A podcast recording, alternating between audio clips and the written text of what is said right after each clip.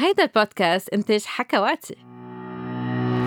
مرحبا مرحبا لجميع المستمعين بحلقة جديدة من حكي صريح مع دكتور صادرين عبر حكواتي. بحب رحب بضيفي لليوم دكتور يوسف الحسني طبيب ومحلل ومعالج نفسي. رح نحكي سوا عن المفاهيم الجنسية من منظور التحليل النفسي. لهلا عند كتار من البالغين في أفكار مغلوطة عن الجنس. السبب في يكون تربية جنسية خاطئة أو معتقدات دينية أو حتى معتقدات ثقافية اجتماعية. بعض الأوقات السبب هو مشاهدة الأفلام الإباحية وتصديق أم الواحد يكون معتقد أنه الأفلام الإباحية هي الحقيقة. بعض الأوقات بيكون بس قلة ثقافة وجهل. اليوم رح نوضح بعض المفاهيم الجنسية مع الدكتور يوسف الحسني اللي هو طبيب ومحلل ومعالج نفسي. أهلا فيك دكتور يوسف. قبل ما نبدأ اليوم بموضوعنا بركي فيك تعرفنا شوي عن نفسك. أهلا فيك دكتورة ساندرين معكم دكتور يوسف آه، طبيب ومعالج ومحلل نفسي.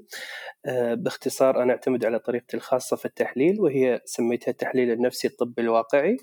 هي مختصارها دمج بين كل التخصصات اللي خذيتها في محاولة يعني علاج الشخص من الجانب الجسدي والنفسي في وقت واحد. أنا بلحقك على الإنستغرام وكتير بتحط فيديوهات كتير ملفتة للنظر وفيها محتوى كتير كتير مهم أنت شو الهدف من الصفحة على إنستغرام؟ شو بتجرب تنشر كرسالة؟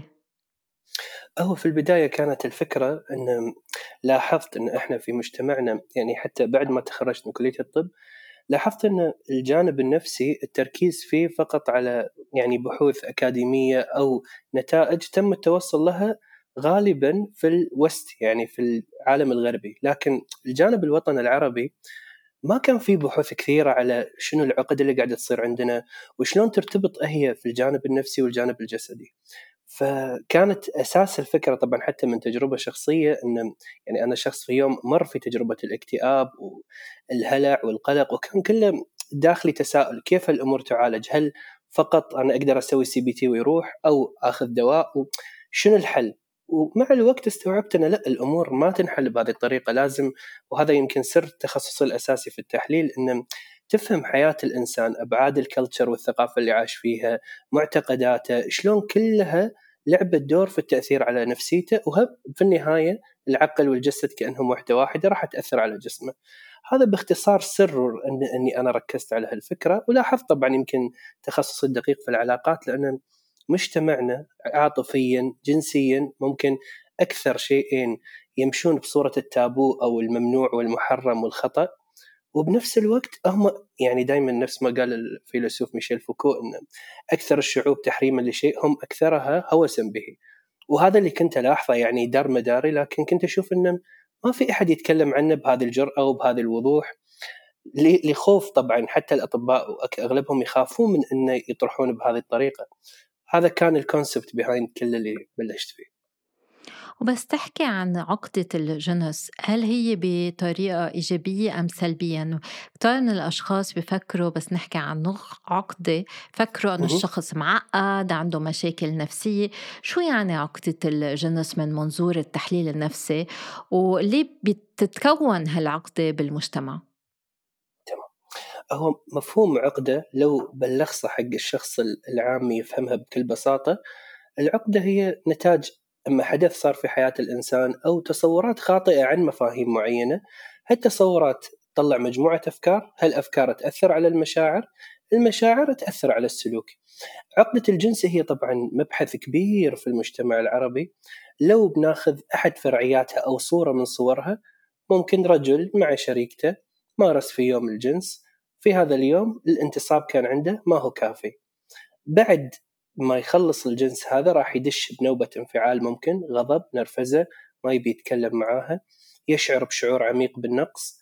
ويجيني العيادة ويقول لي دكتور أنا واعي لأني أنا شفت مفاهيمك وأنا رجل أقرأ فأدري أنه هو هذا شيء عضوي ممكن شيء نفسي لكن أنا خذيته بشكل شخصي.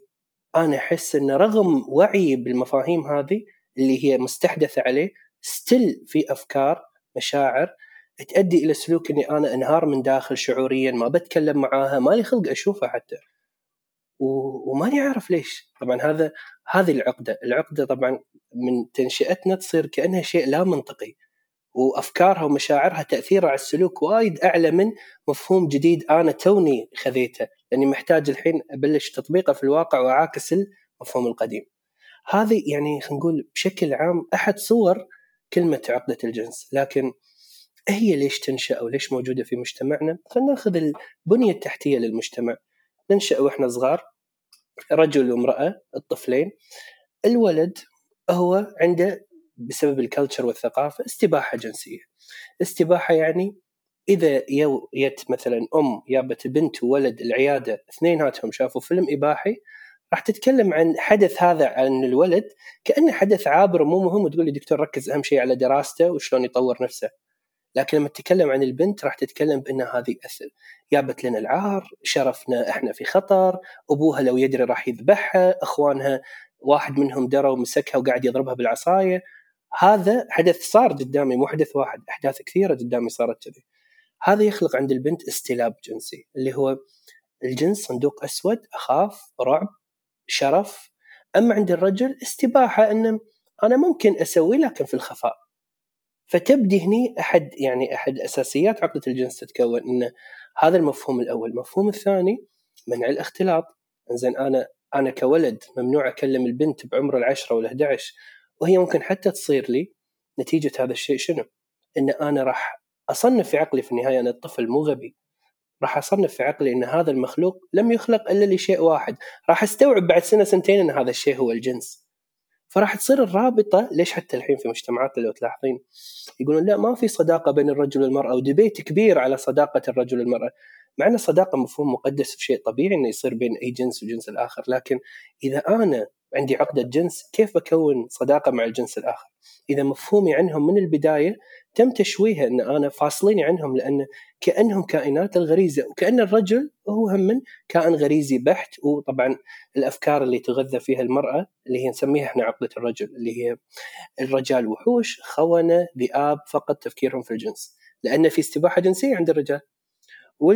والبنت هذه طبعا لأن صار استلاب جنسي تنغمس بالمفاهيم الرومانسية وتكون عالم وردي عن العلاقات والجنس منفصل كليا عن الواقع.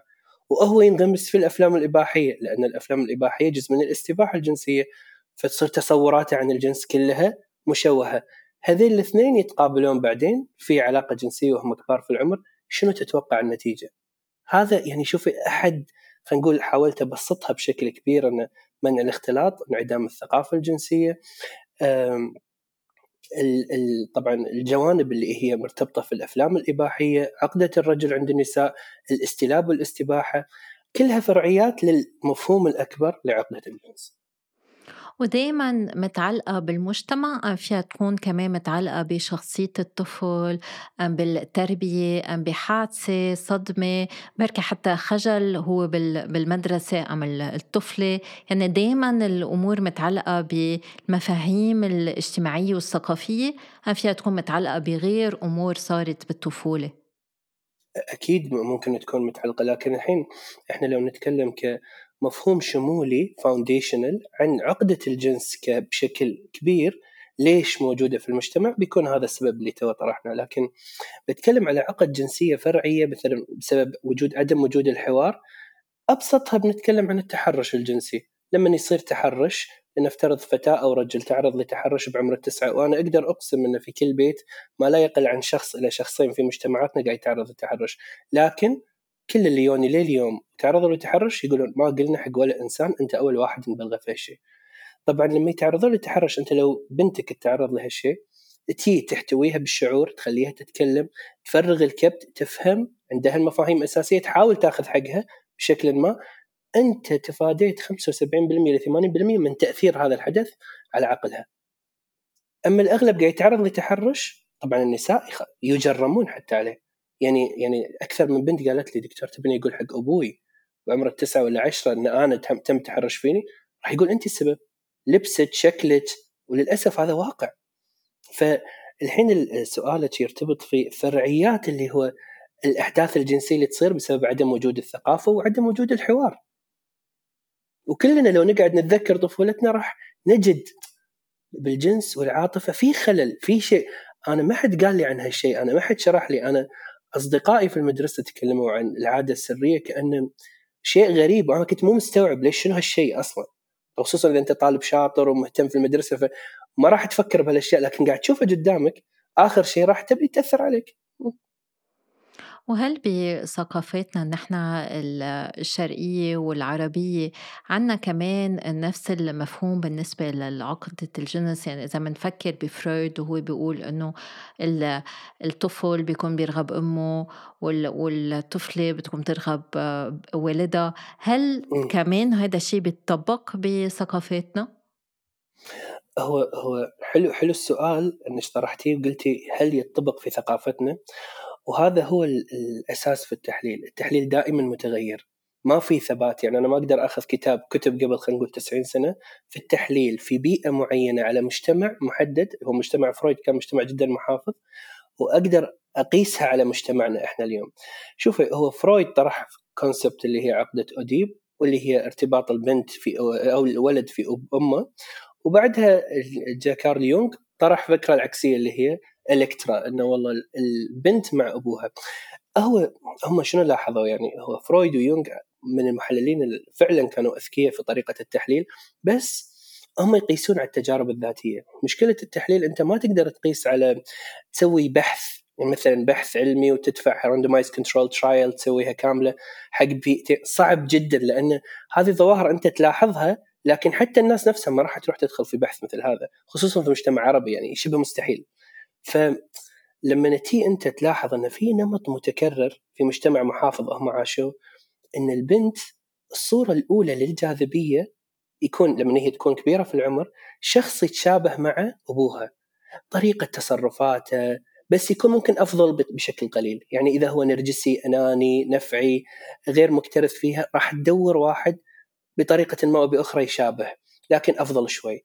الولد راح يدور صورة طبعا الصورة الأولى اللي في عين الولد هي أمة للنساء فراح يدور نموذج بطريقة ما مشابه. شوف هي لما نقول نمط متكرر معناته ينطبق على 50% من الحالات لكن ما نقدر وجنرالايز ونعممه على الكل.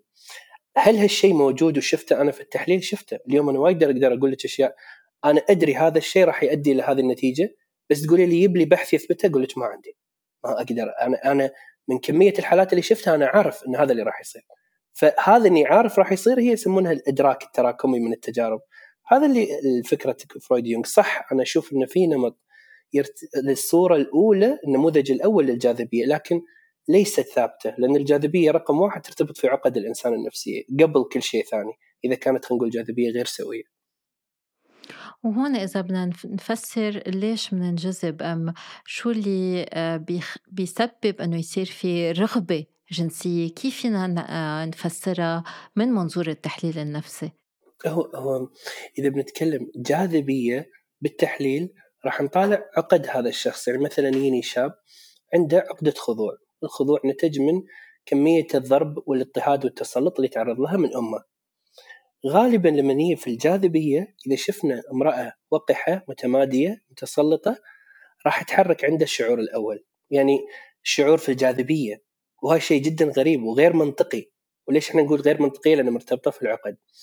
زين هذا الشاب نفسه كان دائما يحاول يصلح مشاكل امه النفسية وهو صغير لأن أبوها كان دائما يضطهدها. فراح يكون عنده عقدة ال hero لأن هذا ال role ما كان المفروض يلعبه وهو طفل. راح يرتبط في بنت مع انها وقحة عندها جانب ضحية ومكسورة راح ترتفع نسبة الجاذبية. طبعا هذه إحنا ارتفاعات الجاذبية من ال level الأول الثاني الثالث على حسب كمية العقد ممكن تصل إلى إدمان والإدمان قد يصل لمرحله إن الإنسان يذل نفسه علشان قوة التعلق فيه. ما هي مستويات التعلق. هذا طبعا السر الأساسي للجاذبية. طبعا الجاذبية من نقول كلمة جاذبية معناتها نهايتها هي جاذبية جنسية مو فقط عاطفية. وهل في الواحد يطلع من هالنوع من الجاذبية؟ لأنه إذا بال... بالأساس نحن عم نجذب تجاه شخص لأسباب متعلقة بطفولتنا هذا الشيء في يأثر سلبيا على علاقتنا لأنه عنا صورة مثالية للعلاقة وبركي ما تنجح هالعلاقة. هل في الواحد يوعى لهيدا الشيء ويقدر يتخطى هالانجز... هالنوع من الانجذابية؟ هو هو الوعي في المشكلة نصف الحل. بس مو معناته إنه إذا صار واعي إنه راح يقدر يحلها. راح نرد على كل شخص ومدى قابليته للتغيير ومدى صدقه مع نفسه إنه هو بيتغير لأن الأمر جدا صعب.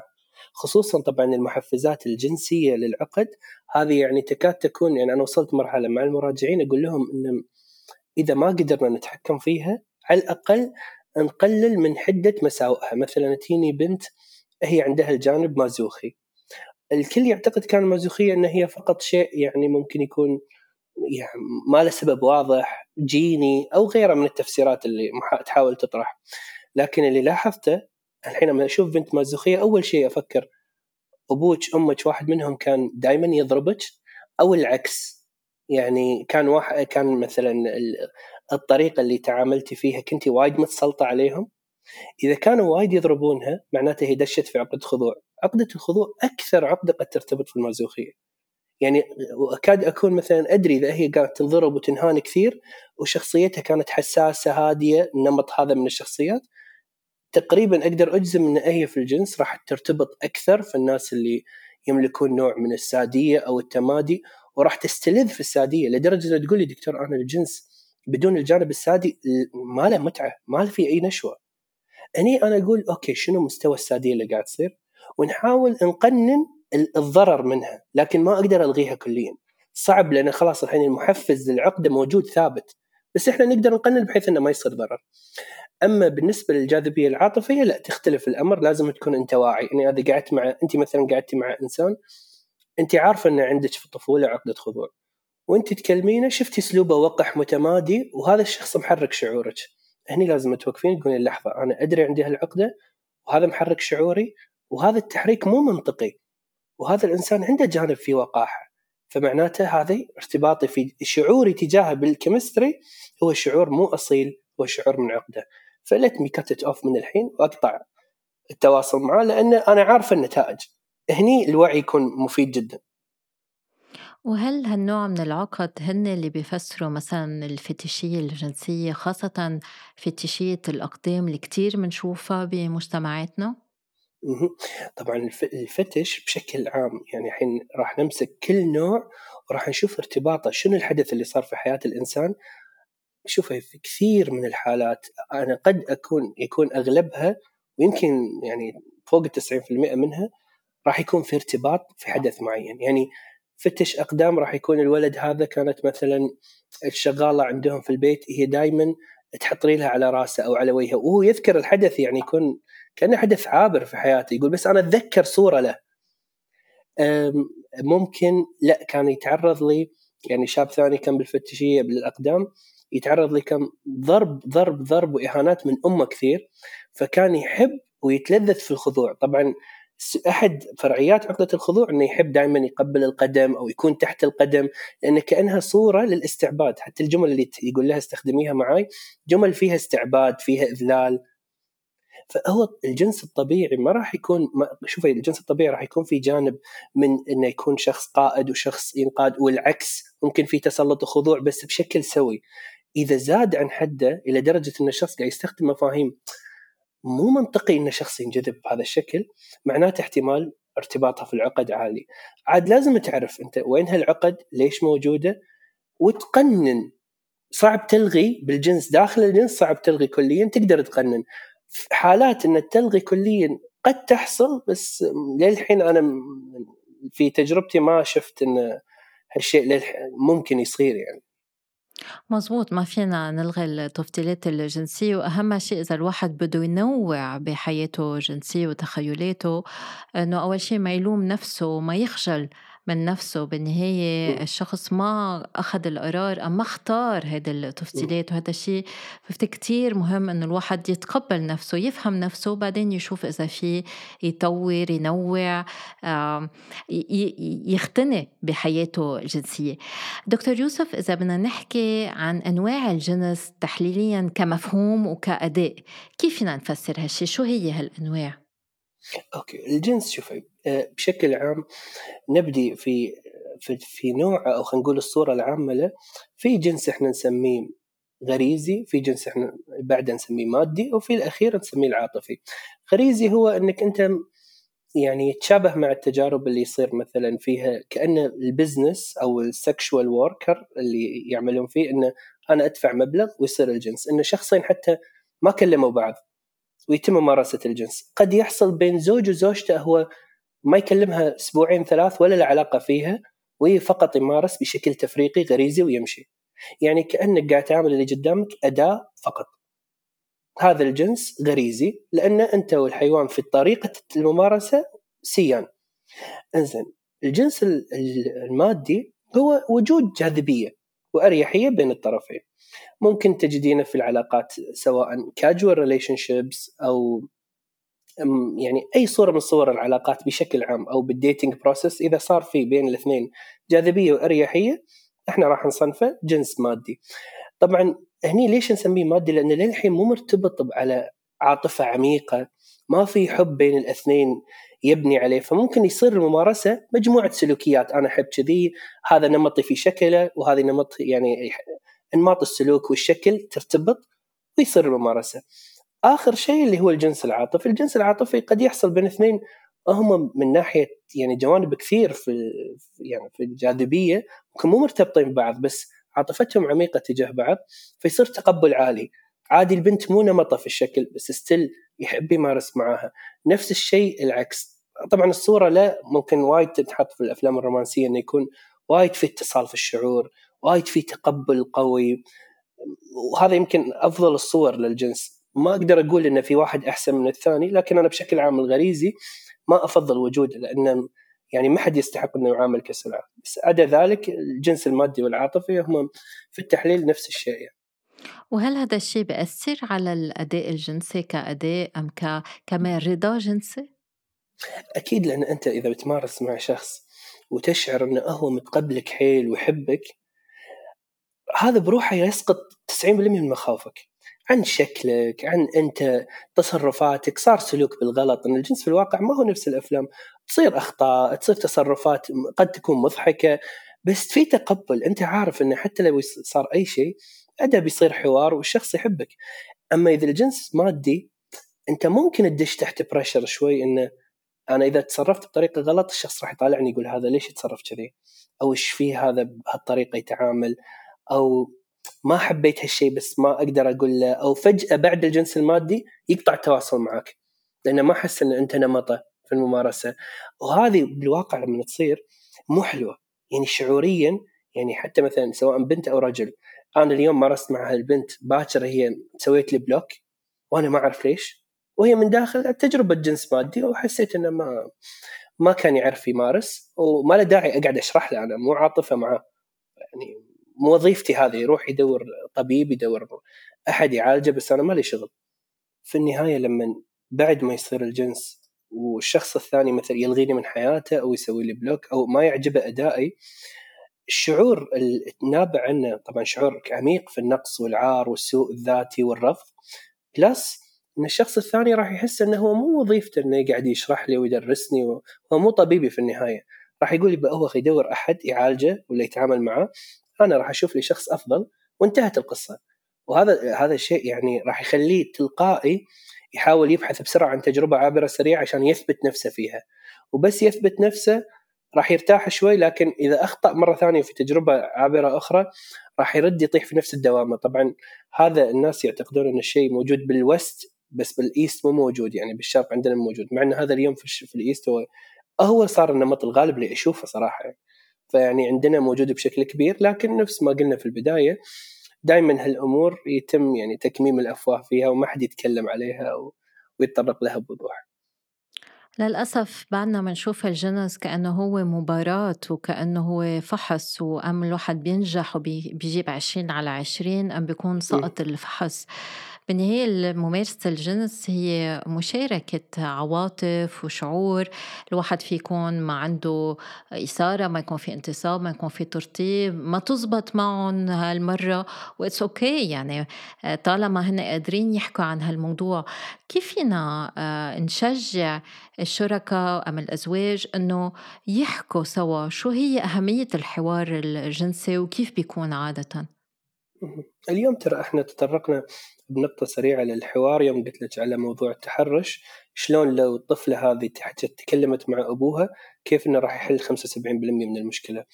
نفس الشيء نرجع هني هو ليش جبت الطفولة؟ لأن الأساس بالحوار المفروض يتم خلقه في الطفولة. المفروض ولدي عمره ثمانية شفته مارس العادة السرية وخايف ومستحي وما يدري شي شي يسوي لأنه شاف أصدقائي يمارسونها يقدر يتكلم معاي. وناقشه بالمفاهيم بكل أريحية ومصداقية.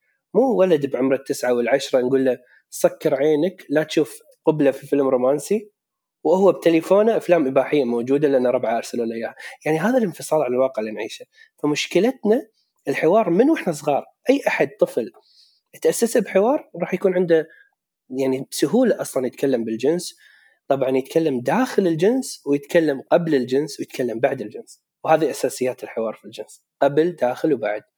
قبل الجنس يعني من البداية لازم يكون في توضيح من كل طرف. شنو يعجبني؟ ما يعجبني؟ شنو أشياء ودي أنت تمارسها بشكل أكثر؟ مثلا في بنت تستحي تقول أنا ما ودي أول فترة نفتح الليت هذا شيء خاص فيني. ويصير تفاهم بينهم. داخل التجربة الجنسية راح تصير أمور.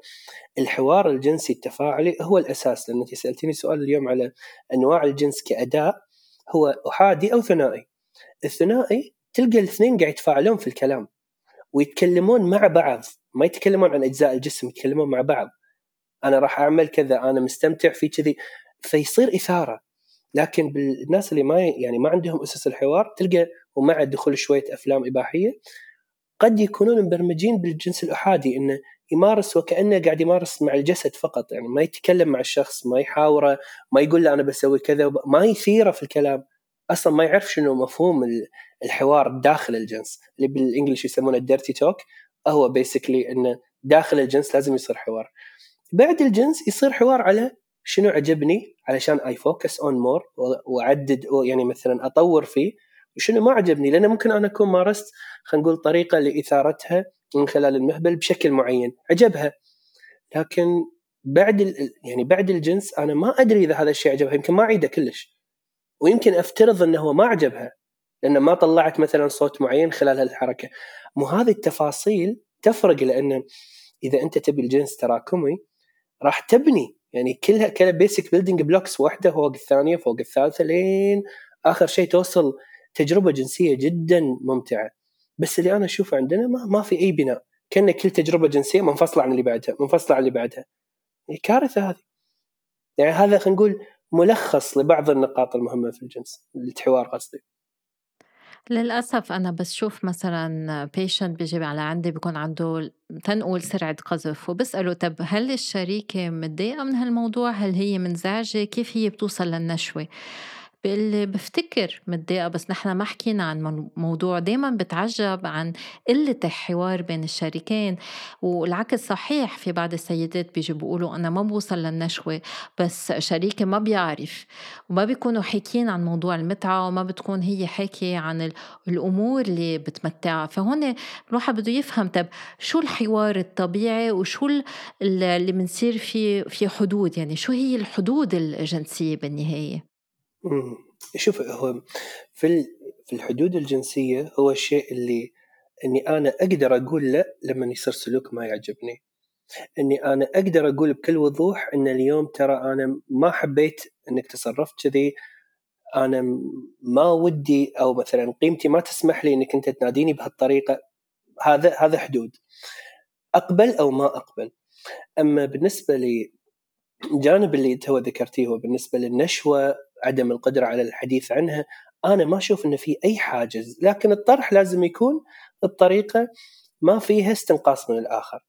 يعني يعني ما تنوخذ بشكل شخصي. أنا اليوم حسيت إني ما اكتفيت في الجنس لكن أنا ما بيك تأخذها بشكل شخصي أنا أبي نشوف مع بعض. يمكن أنت كنت تبي تكمل لكن أنا اللي و... اللي ما أعطيتك إيحاء. يمكن أنت ما تعرف أنا شنو يمتعني شنو ما يمتعني أو شنو اللي يوصلني نشوة. هل تبي أعطيك إشارة معينة إذا أنا وصلت النشوة الأولى؟ لأن أنا بعد النشوة الأولى أنا ما أحب إنك تلمس عندي منطقة المهبل لأني أحس إني أكون متحسسة فيها. وكثير رجال ما يعرفون هذه الأشياء. يعني في يعني أكثر من رجل يقول لي أول ما تصير عندها مثلا النشوه الأولى على طول أحاول أضغط على المهبل زيادة لأن أدري يستمتع يتذكر فيلم إباحي. بالواقع لا هي ممكن تحس إنه لازم تبعد أنت على الأقل few minutes أي سلوك آخر قبل حضن على ما ارجع اكون مهيئة بس ما, ما في ولا حتى الفكرة موجودة نفس الشيء طبعا قيسي عليها كثير من الأمور الثانية فكلمة إنه هل هل في شيء أنا المفروض ما أتكلم فيه؟ أنا أحس إنه كل شيء لازم يكون مكشوف لكن باسلوب حلو. وأنت كتير حكيت عن العار والخجل كيف بنعالج هذا العار الجنسي وكيف بيأثر على الرجل والمرأة؟ شوفي هو نفس ذكرنا اليوم عن عقدة الجنس المفهوم الأول اللي تكلمنا فيه عند المرأة العار يرتبط في إن المفهوم كله يعني على بعض الجنس كأنه يرتبط في مفاهيم الشرف والشرف معناته إن أنت شخص رخيص أو يعني مسميات العاهر أو غيره. أما عند الرجل الجنس ارتبط في الرجولة وكل ما أنت مارست بقوة كل ما أنت كنت رجل أكثر. زين العار الحين راح ينتج عند الرجل وين؟ في أي مشكلة في الأداء عار لأنك مو رجل.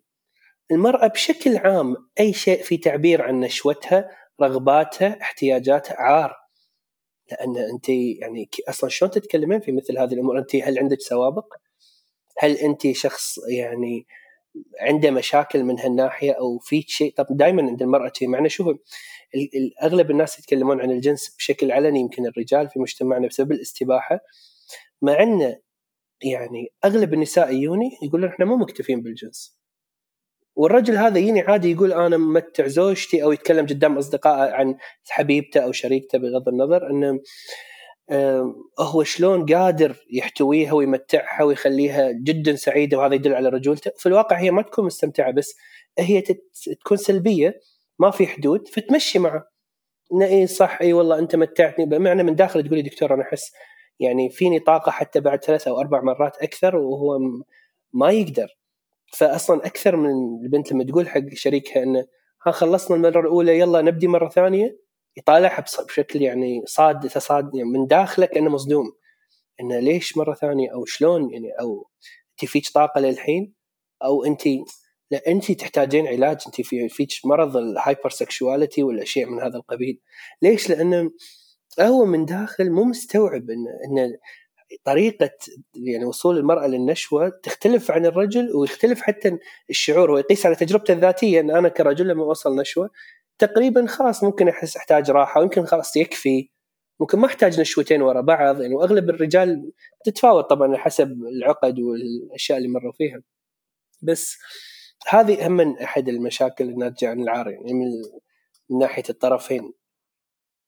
وكتير تكلمنا عن الطفولة وعن التربية والثقافة بس هل كل المشاكل الجنسية رح تنبع من الطفولة أما لا في آه، مثلا اكتئاب يأثر على الحياة الجنسية؟ بركي طريقة تعامل الشريك هو اللي في يسبب مشاكل جنسية شو اللي بيأثر على الوظيفة الجنسية ومن الناحية النفسية طبعا؟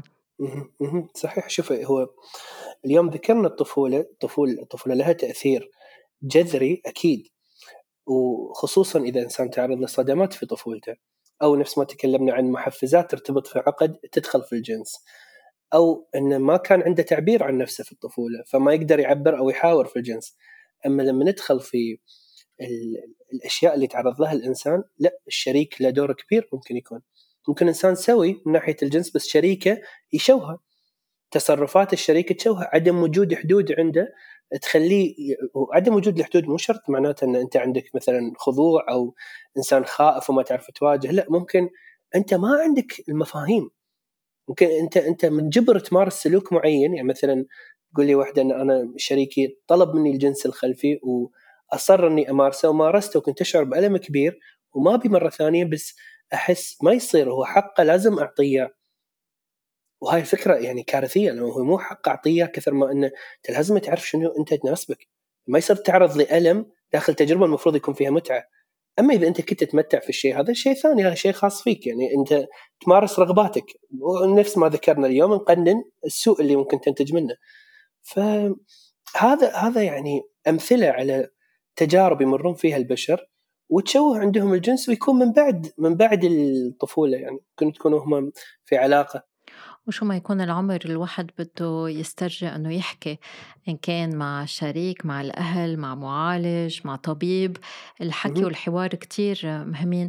من هيك قبل ما ننتقل لأسئلة المستمعين رح نعطي نصايح بتساعد الشريكين إنه يحكوا سوا.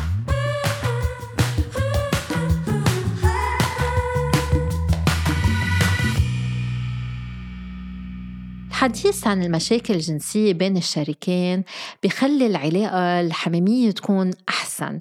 إنما في كتار من الأشخاص بحسوا أنه ما عندهم الجرأة اللازمة تيقدروا يفتحوا الحديث ويبلشوا بالحوار. هون الواحد بده يقدر يحط الخجل على جنب لأنه المشاكل الجنسية شيء كتير طبيعي وأكيد الحديث عنها في بلش بحلها فأول شغلة لازم تعملوها هي مناقشة صريحة من دون ما تكونوا عم بتلوموا الشريك. فالصراحة كتير كتير مهمة كرمال الواحد يقدر يحكي عن صعوباته بس كمان عن مخاوفه وكمان عن أفكاره الشخصية اللي متعلقة بالجنس ويقدر يحكي عنها بكل تفاصيلها. النصيحة الثانية هي الواحد بده يحط مزاجه الشخصي على جنب. يعني ما بدنا نخلط بين مزاجنا الشخصي والعلاقة الجنسية المشتركة بين الشريكين ولازم دايما نحط الأنانية على جنب وما نتصرف بأنانية مع الشريك. وكمان ثالث نصيحة إذا بدنا نعالج المشاكل الجنسية اللي بتصير بالسرير لازم نعالجها برات السرير لأنه الوقت اللي بنقضيه أثناء الممارسة الجنسية أم الحميمية كتير وقت قصير. إذا كمان بدنا نحكي عن المشاكل الجنسية بهالوقت يعني عم ندمر حياتنا الجنسية وهذا الشيء بأثر على الرغبة الجنسية. فإذا الواحد بده يحكي عن مشاكل جنسية أحسن أنه يحكيها بغير وقت برات غرفة النوم. رابع نصيحة ما تكبتوا مشاعركم السلبية إنما بس تعبروا عنا ما تلوموا الشريك. لأنه إذا منخلي مشاكلنا بطريقة مكبوتة وما منعبر عنها هذا الشيء رح يأثر على علاقتنا مع الشريك ورح يسبب نفور ورح يسبب نوع من المسافة بين الشريكين والبعد بين الشريكين. خامس نصيحة تجنبوا كل المقارنات. يعني ما منقارن حالنا بغير أزواج أم بالجيران أم بعلاقاتنا الماضية. كل علاقة هي علاقة شخصية مع الشريك وما لازم أبدا أبدا نقارن مع غير أشخاص أم مع خبرنا السابقة. بس نحكي عن الجنس وعن المشاكل الجنسية بدنا كمان نتجاهل كل الأحاديث السابقة مع الأصحاب ونصايحهم لأنه هذا الشيء رح يأثر سلبا على حياتنا العلاقية والجنسية مع الشريك. وأخيرا أخيرا أخيرا الحديث نرجع ونقول عن الأمور الجنسية كتير مهم. بين الشريكين لأنه إذا بدنا نحس بخجل أم بحرج مع الشريك هذا الشيء رح يمنعكم أنه عن جد تنبسطوا مع الشريك وتنسجموا معه بالممارسة الجنسية.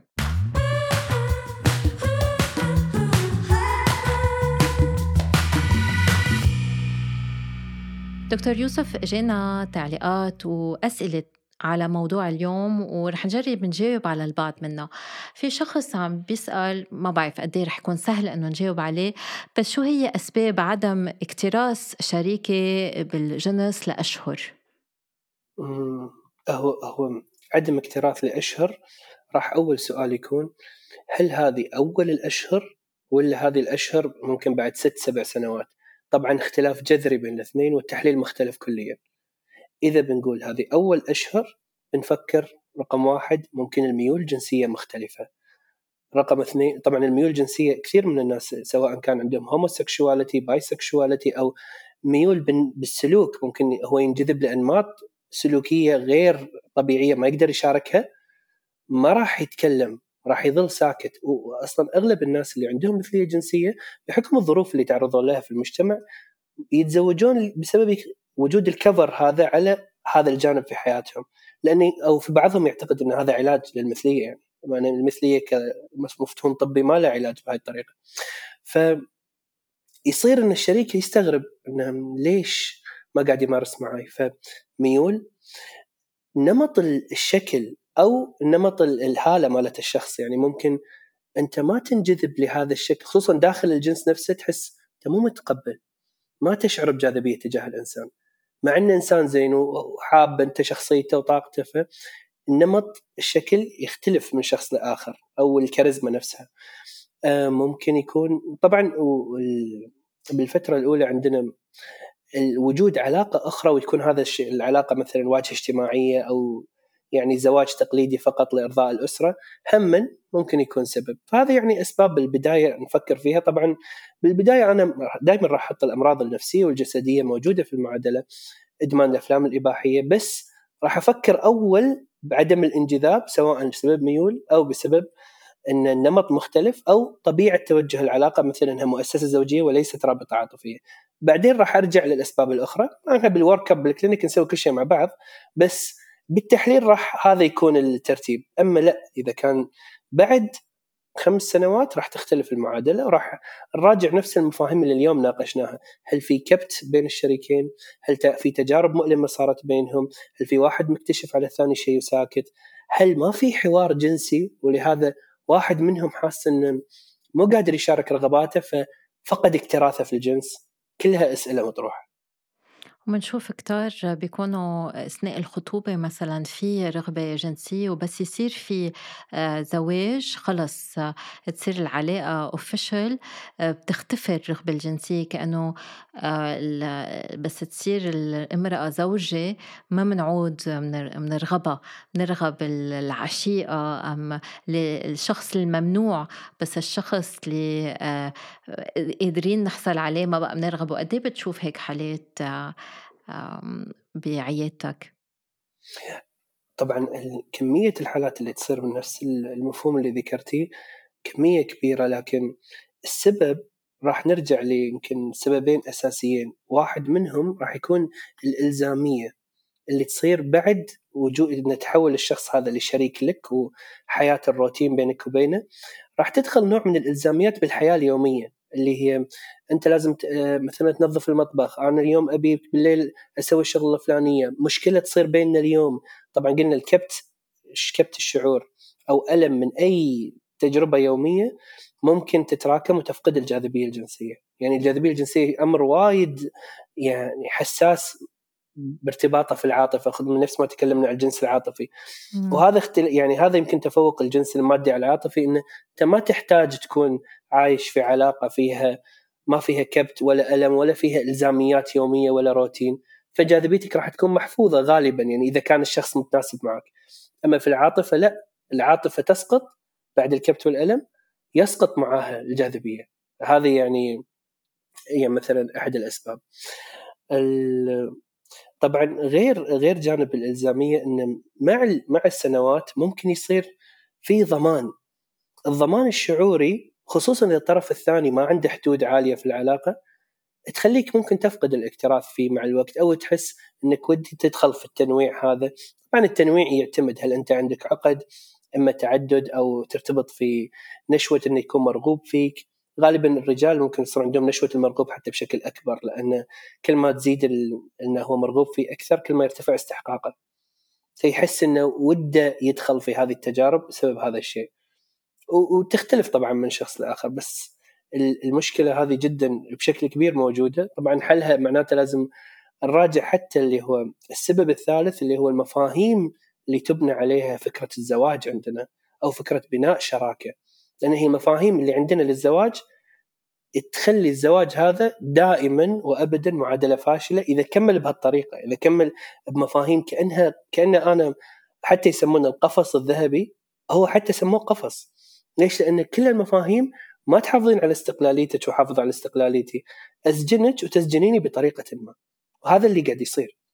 في شخص عم بيقلنا رجل آه، بتخيل دايما اني بمارس الجنس مع الأقارب أخت زوجتي عمتي شو السبب؟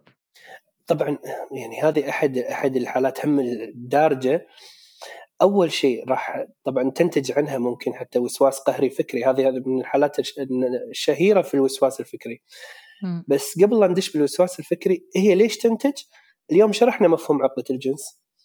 زين أنا إذا موجودة عندي عقدة الجنس مع وجود الأفلام اللي ترجح نمط الممارسات التابو طبيعي النتيجة النهائية إن أي امرأة راح أشوفها احتمال عقلي يطلع مخيلة جنسية معها. أي امرأة. لهذا حتى الرجال عندنا في مجتمعنا بشكل أكبر حتى من المجتمع الغربي النظره التفحصيه الغريزية انه لما ينظر لمرأة لازم يسوي سكان كامل. ودائما الإسكان جنسي. عشان كذي يعني راح تلقين راح تلقين بشكل عام نفس هذا الفكرة عند كثير من الرجال موجودة. واللي عنده قلق ومخاوف راح يدخل في وسواس. أنا ليش كذي؟ أنا إنسان سيء. أنا شلون فكرت كذي؟ عادي يفكر في أمه. بس هو مو هو متعمد التفكير. هو خلاص العقدة اندمجت في وسواس ومخاوفه هو الذاتية وعدم معرفة للذات طلع التشكيلة هذه. الواحد لازم يقدر يوعى كل هالأفكار والأنماط اللي, اللي بيقطع فيها. في آه، سيدة عم بتقلنا زوجي بيعاملني مثل الطفلة وهذا التصرف بيسبب لي نفور. شو الحل؟ طبعا هو تقول يعاملني مثل الطفلة راح راح أفترض لأنها متضايقة من هالشيء راح أفترض إن طريقة معاملته كان فيها نوع من الفوقية. إن كأن أنا اللي فاهم وأنت اللي مو فاهمه. كأن أنا اللي اعرف وأنت ما تعرفين. لأن فكرة طفله إذا أنا مثلا مع شريكتي حتى لو كانت ناضجة في جانب إني أدلعها أحسسها في أنوثتها هذا جانب صحي. لكن الجانب الآخر إني أحسسها إن فوقيتي أو إني فاهم وهي مو فاهمة مع الوقت هي راح تحس إنه كأنها في حياتي إنها ما لها قيمة عالية كأنها فقط يعني شخص فارغ. شخص ما له يعني أفكاره ما لها قيمة. راح تفقد جاذبيتها هي هني المفروض أنا بشكل عام مع النساء أقول لهم إنه أنت لازم تكون حدودك. الرجال ما يسمعون الكلام فقط. لازم تكون في أفعال. يعني إذا أنت وضحتي له رد عاد السلوك أنت وضحتي له مرة ثانية بإنذار شفوي ثاني رد عاد السلوك معناته لازم يكون إنذار سلوكي. مثلا you take space أسبوع من العلاقة و space ما تتكلمين معه ابدا. وينحط تحت ضغط نفسي ويحس إنه ممكن يخسرك يقعد معاك راح تقولي له شوف أنا ما يمشي أنا هذا الأسلوب ما يمشي معي أنا كلمتك مرة مرتين انذارين أكثر من كذي أنا ما أقدر. لا تتوقع مني أكمل مع إنسان يضعني في تصنيف. والتصنيف أسوأ شيء ممكن إنسان يسقط فيه إنه خلاص أي شيء تقولينه أنا مصنفك. أنت إنسانة طفلة فماكو فايدة. في نهاية هذا هذا الشيء كبت تراكمي عندها؟ واسقاط الكبت عليه ونوبات غضب وحساسية مفرطة ويؤدي لامراض طبعا مع الوقت. المشكلة بس الشخص التاني ما بده يسمع أما بيفهم شو فينا نعطي نصيحة هيك نصيحة تنختم هيدي الحلقة للأشخاص اللي بركي عم بيعانوا من مشاكل جنسية وما عم بيقدروا يحكوا عنها شوف لو حتى النصيحة ب three major tips أو ثلاث نقاط واضحة بتكون أول شيء استوعب كلنا في المجتمع العربي كل واحد منا بشكل ما أو بآخر قد يعاني من صورة من صور عقدة الجنس بس هو ما قاعد يتكلم فيها فأنت مو وحيد في هذا الشيء. عقدة الجنس هي ليست مرض هي مجرد تشوه لبعض المفاهيم أنت تعيد تصحيحها وتعيد تصحيحها من خلال الحين مثل البودكاست اليوم اللي إحنا قاعد نسويه وحتى العمل يعني أنا لاحظت البودكاست اللي أنت عملتيه بشكل عام وايد في توعية حلوة مثلا مثل صفحتك صفحتي وصفحات دكاترة كثير قاعد يحاولون يوصلون الرساله هالصفحات هذه اللي ممكن تاخذ منها مثلا معلومات أكثر ثقة لأن خصوصا طبعا في عالم ال social media كثير من الناس الحين قاعد ممكن يعني يمثلون صورة المختصين أو يدخلون في علوم أخرى ممكن تكون منفصلة عن الواقع ويبينون إن هم فاهمين في هذا المجال. هاي مشكلة هم لازم تعرف أنت من منو قاعد تاخذ المعلومة. آخر نقطة ضرورة الحوار مع ابنك مع شريكك مع يعني يعني أي شخص أنت تتعامل معه من ناحية بالذات خصوصا إذا يكون قريب من ناحية الجنس هذا أساس لازم يكون موجود. وتبني الاساس من خلال القراءات اللي هي اللي إحنا مثل الأشياء اللي نتكلم فيها. شكرا كثيرا دكتور يوسف. وقبل ما ننهي بركي بتذكرنا بصفحة الإنستغرام تبعولتك ووين أنت آه، بت بتعاين؟ أنا أعاين أنا عيادتي في دولة الكويت. وعندي عيادة وعندي معهد للتحليل في دولة الكويت معهد التحليل بطريقة التحليل النفسي الطبي الواقعي وعيادة الطبيه هي اللي راجع فيها كل شيء مع بعض ال work up ال medical وال psychiatric وندمجهم ونحاول نوصل نتيجة. أما بالنسبة للإنستغرام صفحتي at دكتور ليدي ار underscore يوسف الحسني موجودة والكتب ممكن إذا بالشخص بيتعرف علي أكثر كتابين رقم واحد هو عقدك النفسية سجنك الأبدي والثاني أعرف وجهك الآخر. كثير من المفاهيم اليوم تطرقنا لها راح يكونوا موجودين فيها. عظيم بدي أشكرك كتير لهيدي المكالمة والحوار. بركي بنرجع بنستقبلك بغير حلقة. شكرا كثيرا. بالعكس أهلا فيك دكتورة سدري يعطيك العافية. وهيك تنتهي حلقتنا لليوم. شكرا لكل مستمعينا. شكرا لك دكتور يوسف. بحب ذكر مستمعينا إنه يبعتوا كل أسئلتهم بخانه التعليقات. وما تنسوا تشتركوا بالبودكاست. يلا باي باي